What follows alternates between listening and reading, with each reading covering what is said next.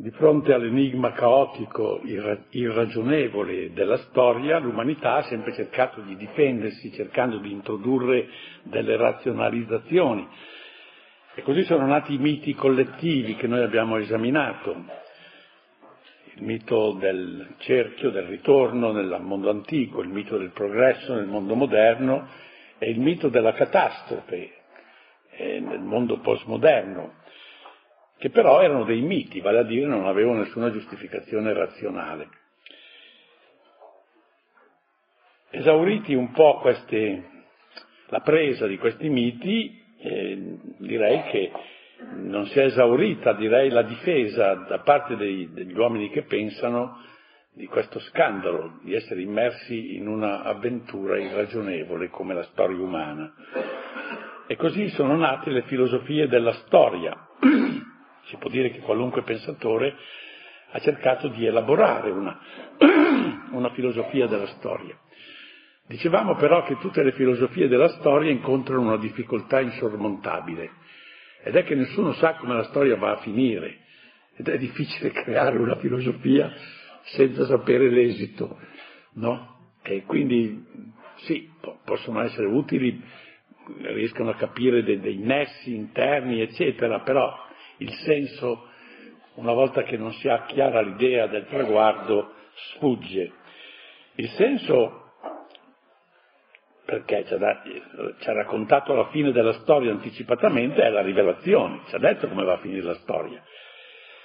E allora non è la filosofia della storia che può essere fatta, ma una teologia della storia. Ma qui eh, usciamo un po' dal campo dei, eh, come dire, del, del, della sana laicità che vuole affrontare i problemi senza interventi soprannaturali. Tuttavia noi abbiamo esaminato due esempi di filosofia della storia. La prima è la storia come storia di liberazione. E abbiamo detto che in fondo non è che una variante, una concretizzazione del mito del progresso. La seconda è quella dello storicismo assoluto, la storia come realtà assoluta, anzi come l'unica realtà, tutto è storia. Quindi è la storia che è il senso della realtà. Se la storia è il senso della realtà non ha senso chiedere che senso ha la storia, perché è lei il senso. Ma eh, credo che nessuno sia lasciato a lungo incantare da questa prospettiva, perché effettivamente, giustamente, gli stessi filosofi hanno notato che in fondo questo era un rassegnarsi alla storia così com'era. E allora abbiamo detto, ma forse allora ha ragione Shakespeare che dice che la storia è la favola raccontata da un idiota. È una conclusione un po' amara, ma insomma non, non ne abbiamo trovata un'altra. Però Dio ci è venuto incontro. Di fronte ai nostri enigmi che a noi seccano, perché noi non siamo fatti per non capire, siamo fatti per capire. Ci è venuto incontro dando origine a una storia nuova e diversa. E lo ha fatto a partire dall'evento di Pentecoste, che poi fonda e sorregge tutto l'evento ecclesiale. Quindi direi la risposta è una risposta attuosa, concreta, fattuale, non, non, non dà spiegazioni. Ci ha immesso in una storia nuova, che è la storia della Chiesa.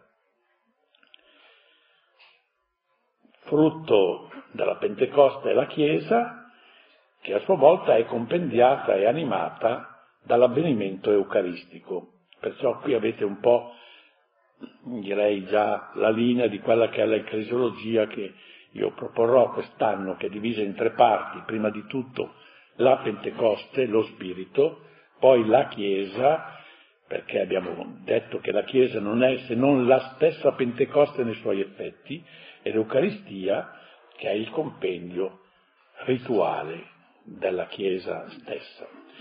Poi abbiamo anche fatto come una specie di prologo al, proprio al corso vero e proprio, dicendo che sia nei padri sia nella liturgia la Pentecoste, cominciando intanto il discorso della prima parte, lo Spirito Santo alla Pentecoste, la Pentecoste è vista come, eh, come dire, eh, la contrapposizione, l'antitesi di Babele. Babele nella narrazione della Genesi appare in realtà come l'icona della storia, la storia litigiosa, la storia senza, senza traguardi dopo, che, dopo, il fallimento della costruzione della, della torre. La Pentecoste è antitesi di Babele. Ma a questo punto dobbiamo entrare proprio nel nostro discorso e lo facciamo, lo facciamo con eh, la, eh, direi la metodologia abituale.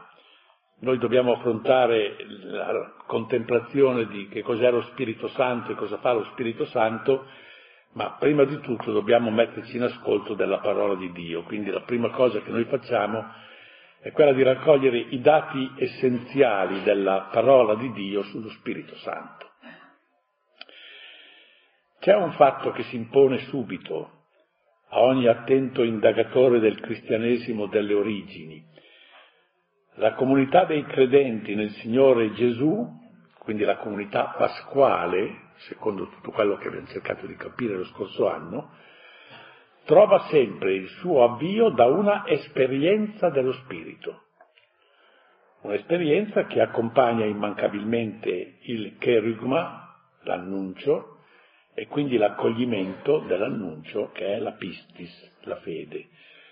Ogni realtà ecclesiale, quindi ogni chiesa, comincia a vivere quando anche lo Spirito, quindi non soltanto quando l'annuncio a parole, ma quando la forza dello Spirito è concesso ed è ricevuto. E qui il pensiero va subito a quanto avvenuto nel giorno di Pentecoste, visto che tutto comincia di qui, vediamo di rileggere questa pagina, è il capitolo secondo degli Atti.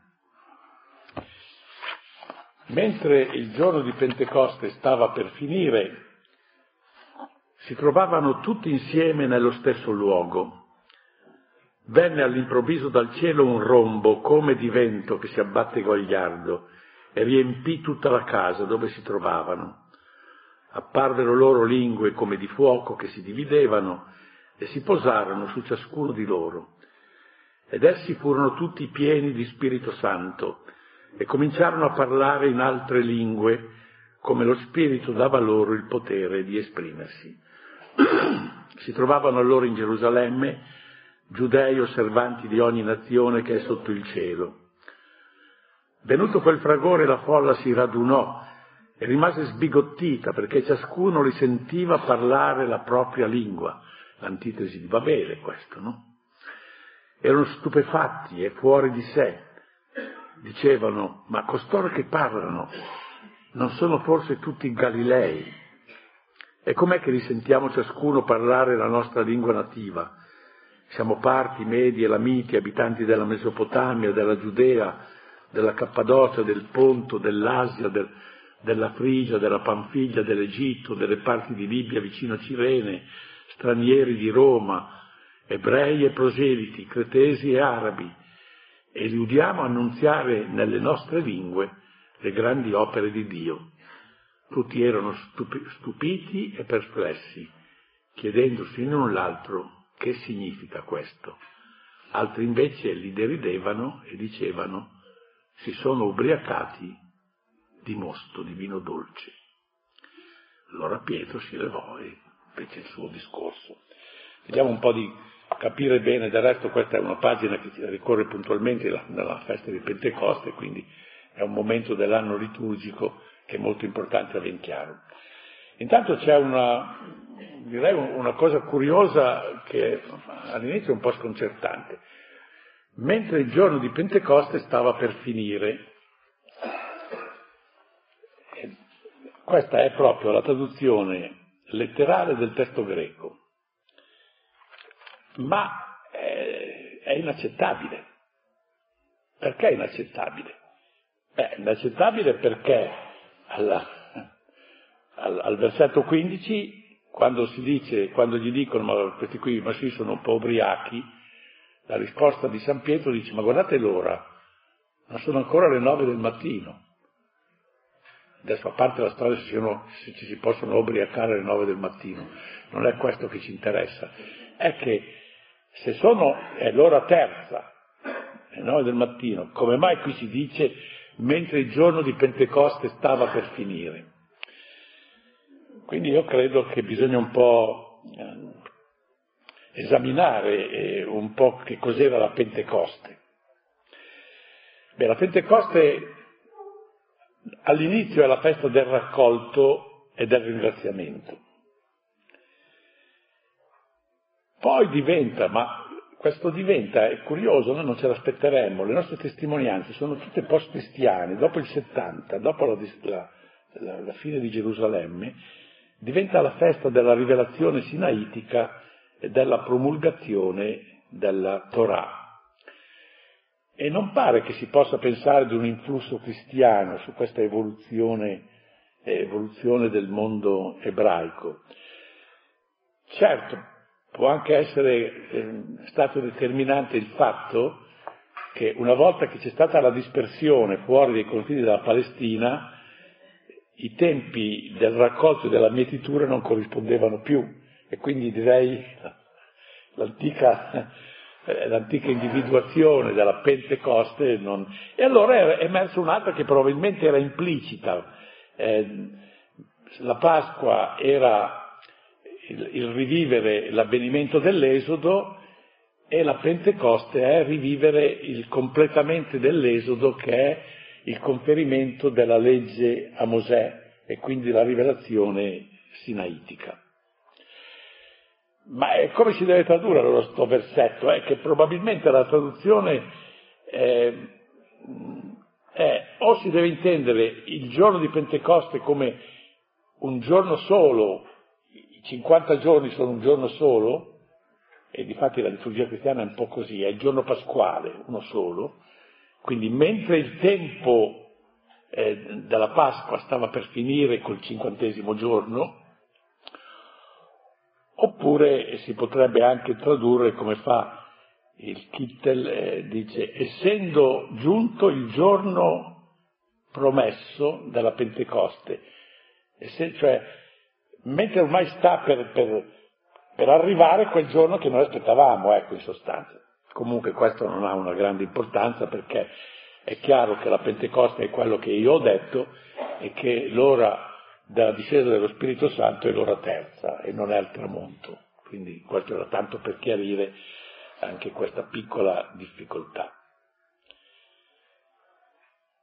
Coloro che quella mattina sono radunati in Gerusalemme con Maria e gli Apostoli, appaiono in condizione di interpretare senza esitazione, senza meraviglia, il fenomeno in cui sono coinvolti. Capiscono che è una teofania, cioè è una manifestazione clamorosa di Dio, perché ha tutti i segni classici delle antiche manifestazioni di Dio, il vento, il tuono, il fuoco, stessa rivelazione sinaitica aveva un po' questo scenario, è lo scenario del temporale, Dio si manifesta con lo scenario del temporale.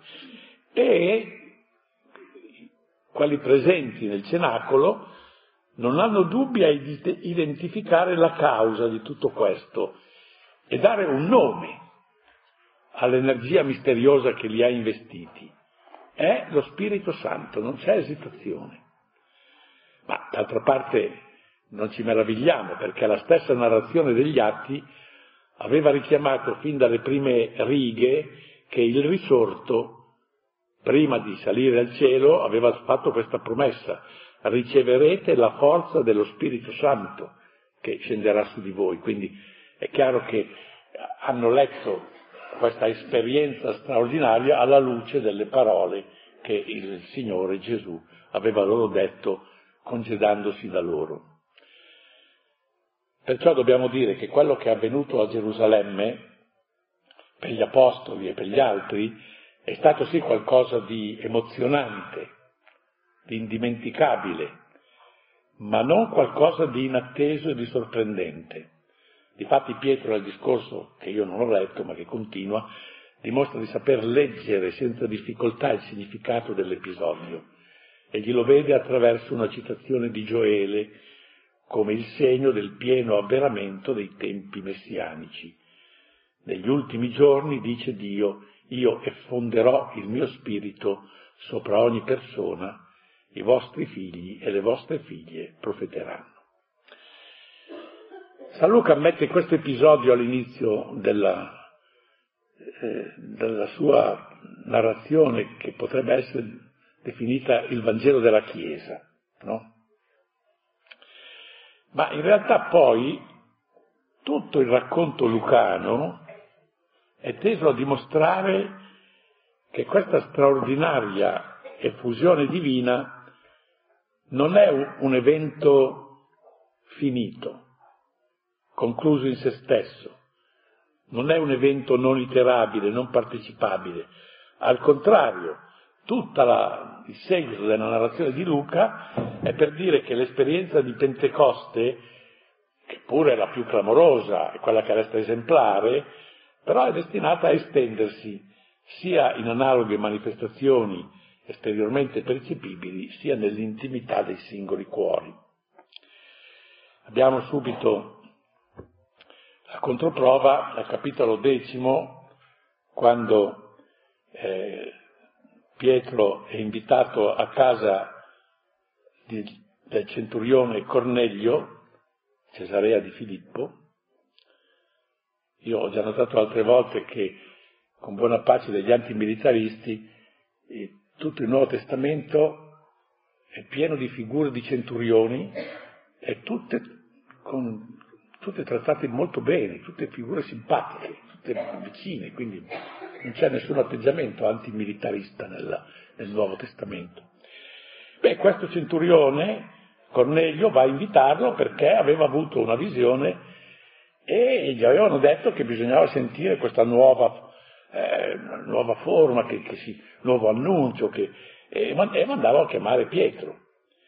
E Pietro viene e, e evangelizza, annuncia l'evento cristiano, l'evento pasquale che abbiamo detto è il cristianesimo. E al, capit- e al versetto 44 gli altri dicono, Pietro stava ancora dicendo queste cose quando lo Spirito Santo discende sopra tutti coloro che ascoltavano la parola. Quindi come la catechesi di Pietro è stata un'attualizzazione di ciò che è avvenuto la mattina di Pasqua, e prima ancora tutta la settimana santa e poi la mattina di Pasqua, lo Spirito Santo viene come ha confermato tutta la comunità pasquale, così viene a confermare, direi, questa catechesi di Pietro, lo Spirito Santo discende. Notate che la cosa, noi dice, vabbè, niente di straordinario, una cosa straordinarissima perché era la prima volta che, che venivano cooptati entro eh, direi la comunità pasquale dei non ebrei. E quindi qui nasce poi tutto il problema. E la forza che ha Pietro eh, di rispondere ai, ai cristiani, eh, ai, cristiani giudaici, no? che sono ancora legati alle tradizioni, dico, ma scusate, ma se lo Spirito Santo è sceso, io chiedo per dire che, che non, se lo Spirito Santo li ha immessi nell'evento pasquale, è segno che bisogna fare così. E di fatti poi abbiamo, poco dopo, qualche decina d'anni dopo, negli, negli anni tra il 46 e il 48, pensate che la, la risurrezione di Cristo è nell'anno 30, c'è il primo viaggio di Paolo e di Barnaba e quando tornano raccontano la loro missione, il loro annuncio, la loro predicazione e sottolineano che dappertutto dove loro predicavano c'era, c'era una piccola Pentecoste e si facevano forti di questo. Capitolo 15.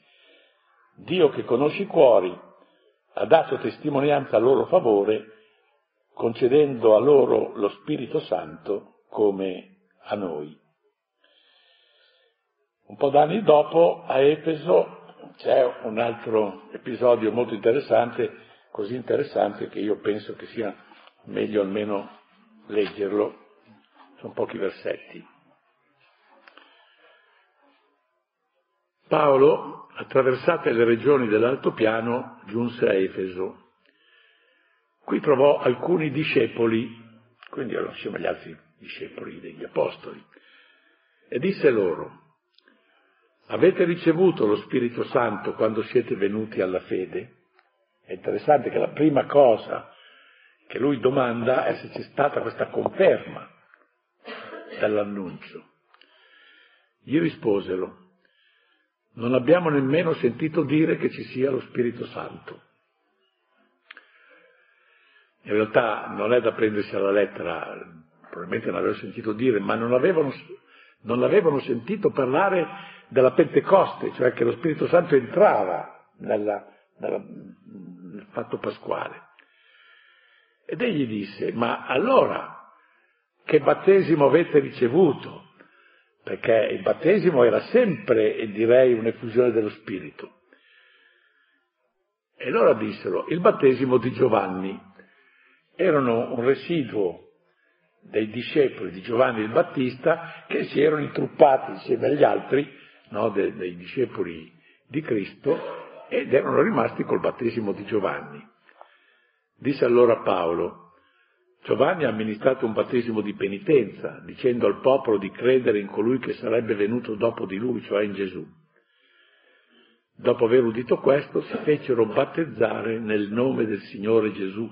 Guardate, questa non è una formula liturgica, battezzare nel nome di Gesù vuol dire secondo la volontà di Cristo, no? E non appena Paolo ebbe imposto loro le mani, scese su di loro lo Spirito Santo e parlavano in lingua e profetavano, erano in tutto circa dodici uomini. Quindi anche questa è la... Luca si, raccoglie queste testimonianze per dire che la Pentecoste accompagna tutto lo sviluppo della vita della Chiesa. San Paolo, polemizzando con i cristiani di Galazia, può con sicurezza richiamarli a questa loro primordiale esperienza. Questo solo io vorrei sapere da voi è per le opere della legge che avete ricevuto lo Spirito o per aver ascoltato la parola della fede. I cristiani di Galazia avevano sentito l'attrazione dei giudaizzanti che facevano leva sulla legge, le opere della legge. Siete così privi di intelligenza. San Paolo faceva tanti complimenti eh, quando doveva tirare, tenere in riga eh, i, suoi, i suoi discepoli. Siete così privi di intelligenza che dopo aver cominciato nel segno dello Spirito, ora volete finire nel segno della carne. Quindi è importantissimo l'idea che non basta la parola. Questa è una cosa che io credo che sia utile richiamarla adesso. C'è qualcuno che crede che eh, basta non solo la parola, ma qualcuno addirittura basta dare in mano la Bibbia così. No, no, no non basta. Ci vuole anche la potenza dello Spirito. Lo dice ai cristiani di Tessalonica. Il nostro Vangelo non si è diffuso tra voi per mezzo della sola parola, uc logo monum, non con la parola soltanto, ma anche con la potenza dello Spirito Santo. Cioè con un'esperienza ecclesiale piena, allora non ci meravigliamo, qui brevemente tocchiamo un po' la dottrina sullo Spirito Santo nelle lettere di Paolo e negli scritti giovannei, ma brevemente perché il resto li riprenderemo, non ci meraviglieremo di trovare nella visione teologica di Paolo che lo Spirito Santo ha una grandissima rilevanza, anche se non è fatto oggetto di una speculazione organica e diretta. Perché? Perché Paolo parla sempre di Cristo per lui il suo unico, unico tema è Cristo. O se si vuole tutto il piano salvitico che trova il suo vertice nel Cristo morto e risorto. Ma nello svolgimento di questo disegno di Dio, l'azione dello Spirito è determinante. La sua effusione caratterizza la nuova economia, il Vangelo dice è il regime dello Spirito. Nel dono dello Spirito si compendiano i beni messianici promessi agli antichi padri. Io qui ho messo solo le citazioni, eh, se qualcuno eh, vuole andare a controllare sai, sarebbe questo modo molto concreto di, di rendersi conto eh, di quello che sto dicendo. Lo Spirito entra poi in modo decisivo a provocare il sorgere e il crescere della realtà ecclesiale Il meccanismo è questo. La comunità nasce dalla fede che salva. La fede nasce dalla parola annunziata. La parola ha questa potenza suscitatrice della fede perché questo le è assicurato dallo Spirito Santo. Anzi, appunto lo Spirito Santo a comunicare agli Apostoli l'intima conoscenza del mistero di salvezza che essi devono predicare. Tutta la lettera agli Efesini insiste molto su questo, parla sempre di questo disegno eterno concepito da Dio dall'eternità e al presente è stato rivelato ai suoi santi apostoli e ai profeti per mezzo dello Spirito. E quando la comunità è nata, è ancora lo Spirito che la unifica, che la compagina, la vivifica, effondendo negli uomini la vita di Cristo. È quella carità che assimila ogni cristiano al suo Signore. Perciò il pneuma, spirito, è anche il principio della vita nuova dell'uomo singolo. Gli infonde la conoscenza pneumatica, che vuol dire la conoscenza illuminata dallo Spirito, che lo pone in grado di conoscere Gesù Cristo, anzi lo pone in grado di comprendere tutto e giudicare di tutto. Le cose dello Spirito l'uomo naturale non capisce niente.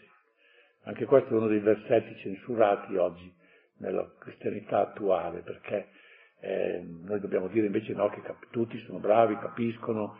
No, no, San Paolo dice no, l'uomo psichicos, l'uomo che non è sotto l'azione dello spirito, non capisce assolutamente niente delle cose dello spirito. Perché? Perché le cose dello spirito se ne può giudicare solo per mezzo dello spirito. È il principio che ci pone in sintonia. E non basta conoscere, tutti, tutti, gli uomini sono capaci di prendere la Bibbia, leggere la Bibbia, studiare, fare degli studi teologici, andare a vedere e, e scrivere un libro di teologia, ma per essere in sintonia devono avere dentro di loro lo Spirito di Dio, perché se no non hanno la stessa lunghezza d'onda. E allora è così, ma questo io poi faccio dei paragoni irriverenti che poi prestano il fianco a tutte le accuse contro di me, ma se, se voi avete una capra a cui siete molto affezionati e, e desiderate anche educarla e anche dargli una cultura, no? al senso del bello, allora un bel giorno viene questa idea, io prendo la mia capra, la mia amica capra, e la porto a fare una bella visita alla pinacoteca comunale quindi la metto davanti ai quadri di Guido Reni, dei Carracci, no? E la capra li vede questi quadri, li vede esattamente come li vedo io, vede Guido Reni, Carracci, non gli interessa assolutamente niente. Perché? Perché gli manca il principio conoscitivo. Questo è un paragone della realtà umana, si capisce, no? Il principio conoscitivo per una cosa che è nata dall'intelligenza e dal senso estetico deve essere l'intelligenza e il senso estetico di uno, se no, se no non c'è la sintonia, non è la stessa lunghezza d'onda. Bene. La dottrina giovannea, qui mi spiego ancora più, più in fretta perché poi la riprenderò.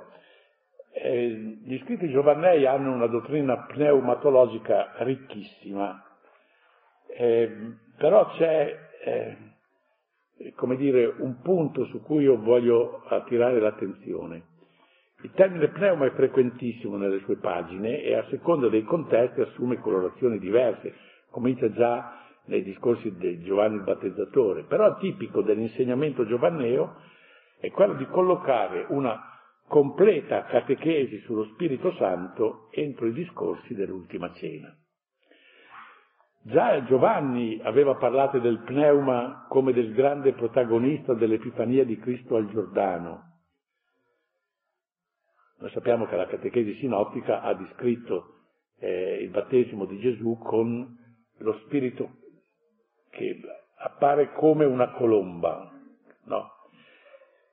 Giovanni, il quarto Vangelo, non ha la descrizione del battesimo, Però la testimonianza di Giovanni Battista che dice io ho visto lo Spirito scendere come una colomba su di lui quando lo battezzavo, quindi c'è la perfetta concordanza no, di tutte le catechesi. Però ciò che è, è veramente proprio, singolare dai, della catechesi giovannea è che un'esposizione organica dello Spirito Santo è collocata nei discorsi dell'ultima cena, al punto che nell'economia del Vangelo, del quarto Vangelo, che è una catechesi molto studiata, Giovanni sacrifica perfino l'istituzione dell'Eucaristia, non ne parla. Non che non parla dell'Eucaristia, ne ha parlato prima. Cioè Giovanni elabora il suo Vangelo catechetico a, a grandi sezioni. Nel primo sezione è la sezione dell'acqua battesimale e ci sono tutti gli episodi che riguardano l'acqua. Poi la seconda sezione è la sezione del pane, cioè la sezione eucaristica, no? con un grande realismo, la mia carne che io darò, eccetera, e la terza sezione è la sezione dello Spirito Santo. Erano i grandi, eh, come dire, i grandi capisaldi della catechesi eh, di, dell'Apostolo Giovanni. Gesù nell'ultima cena appare, direi quasi la cosa più importante per lui, assieme al comandamento nuovo no? Della, dell'amore, della carità, eh, Gesù si preoccupa in questi ultimi discorsi di preparare gli apostoli all'incontro con lo Spirito, che sarà il loro compagno, il loro maestro, che sarà con loro anche quando lui non ci sarà più ed eserciterà la funzione di paraclitos. Questa è una parola che è solo San Giovanni che la usa. Lo Spirito è il paraclitos. Allora che cosa vuol dire paraclitos? Paraclitos è una parola greca che vuol dire consolatore, di solito traduciamo così, ma non appena. Vuol dire anche difensore, uno che viene in aiuto, avvocato, protettore, intercessore. Un'ultima cosa vorrei dire, perché dopo riprenderemo tutta questa catechesi giovannea, è che in queste pagine lo Spirito è sempre presentato accanto al Padre e al Figlio come un essere personale, non una forza anonima. È un essere divino personale senza possibilità di equivoci. C'è perfino, come dire, una controprova significativa in un'anomalia grammaticale. In greco il termine pneuma è neutro, ma viene ripreso sempre dal pronome relativo maschile ekeinos, egli, che è il pronome delle persone. Sono questi piccoli indizi che ci fanno capire in realtà la mentalità che soggiace. Parlare della terza persona della Trinità è difficile, ma è una difficoltà che noi affrontiamo adesso molto gagliardamente in queste, queste lezioni. Perché è difficile? Beh, intanto perché la rivelazione non ci aiuta come ci aiuta col padre e col figlio a cui dà dei nomi propri, che hanno una rispondenza nell'esperienza umana. La paternità è un'esperienza che noi abbiamo nella nostra vita umana. La filiazione è un'esperienza che noi abbiamo ed è propria la paternità è del padre e non è del figlio. La filiazione del figlio non è del padre. E uno dice, beh, ma anche lo spirito? No, perché lo spirito, anche il padre è spirito. Anche il figlio è spirito. Quindi non è niente di proprio. E qui si comincia già a vedere che non, non siamo aiutati neanche da queste pur deboli analogie prese dal nostro mondo umano. Allora uno vorrebbe, sarebbe tentato di dire, beh, ma allora è inutile, se la rivelazione non ci aiuta, noi, peggio per lei in sostanza. Non, non, non, no, momento. La rivelazione ci aiuta in un altro modo. siccome non può usare una categoria propria, allora per lo spirito moltiplica le immagini, cioè l'aiuto delle alcune figurazioni. E dall'esame di queste immagini, che di loro natura sono un po' eterogenee, poi come tutte le immagini non sono concettualmente rigorose, bisogna sempre fare la traduzione, come dire, eh, concettuale, noi cercheremo di raccogliere qualche possibile favilla di luce. Le immagini dello Spirito Santo che prendiamo in considerazione perché ci sono offerte dalla, dalla Sacra Scrittura sono tre. Il fuoco, l'acqua e la colomba. Prima di tutto c'è l'immagine del fuoco, è la prima immagine, lo Spirito Santo è prima di tutto paragonato al fuoco. Però attenzione, eh, come tutte le descrizioni simboliche, anche questa va interpretata. Pensate che questa immagine era già presente nella catechesi di Giovanni il battezzatore, che parlando di Gesù dice, battezzerà in Spirito Santo e fuoco per Bacco. Allora questo Messia cosa sarà? Un incendiario? Un... No, non, non... E questa citazione ci dà la prima e più semplice chiave di lettura.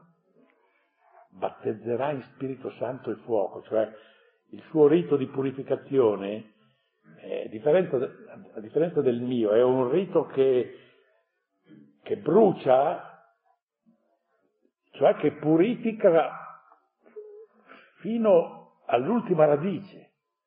L'acqua riesce a togliere, direi, lo sporco superficiale, ma quando si deve a un certo punto purificare un metallo bisogna eh, sottoporlo al fuoco.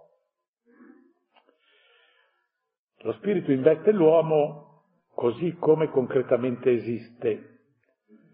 E l'uomo che concretamente esiste è l'uomo contaminato dal male, perché noi nasciamo tutti in una umanità decaduta. Allora lo spirito non si limita a evidenziare la nostra miseria con la sua luce. Questo, questo sarebbe un atteggiamento socratico, insomma, quello di far vedere dove sta, dove sta la verità. No, lo spirito la cancella la miseria con la più tormentosa e radicale delle purificazioni, una purificazione assoluta che bruci ogni scoria.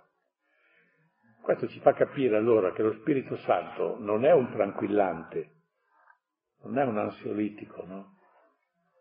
È, la sua immancabile azione è quella di affinarci penosamente non c'è presenza vera dello spirito che lasci l'uomo quieto e compiaciuto nella sua mediocrità di partenza, se veramente lo spirito l'ha investito. Questo fuoco prende il nostro essere e bruciando distrugge le ruggini del nostro essere, le ruggini dell'anima, l'orgoglio, l'indolenza, la sensualità, il ripiegamento su di sé, l'avidità, la viltà, la credine, la volubilità, eh, si può fare un elenco dei nostri difetti che, che non finisce più. Tutto questo è assalito dal fuoco.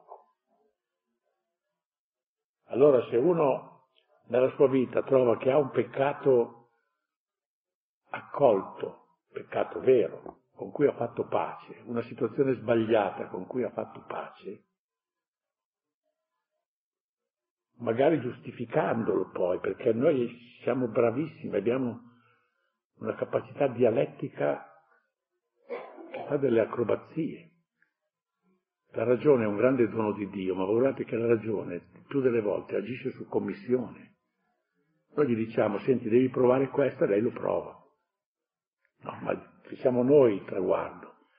Allora se uno il suo traguardo è di dire, eh, io eh, sono uno che, che ho una, una, vita sbagliata, eh, dimostro che invece questa vita va bene o che comunque è accettabile. Questo è il pericolo che noi oggi corriamo. in una società che è così permissiva che tutto quello che noi facciamo noi va bene, e allora siamo portati che anche, anche nella trasformazione dello spirito che scende su di noi, eh, facciamo dire, va bene, lo Spirito Santo va bene, ma io, eh, io sui comandamenti ne osservo nove, bastano mica nove su dieci, una percentuale, no? Eh, no? No? Eh, ma, che, ma perché guardi l'uno che non osserva, guarda gli altri, non essere pessimista. Eh, l'ha detto una volta, ma lei è pessimista. Boh sono come tutti i veri profeti, ecco, sono un profeta di sventura, sì, perché non, non, ma uno può dire, ma no, ma bisogna essere ottimisti. Beh, guardiamo gli altri nove, non... con il male non si può fare questi ragionamenti. Se io ho un buco nella calza, non posso dire, ma eh, ma che pessimista, guardi solo il buco, ma guarda tutta la calza come bella, dite, sai, ma sarà bella la calza, ma c'è un buco, insomma, no? Eh.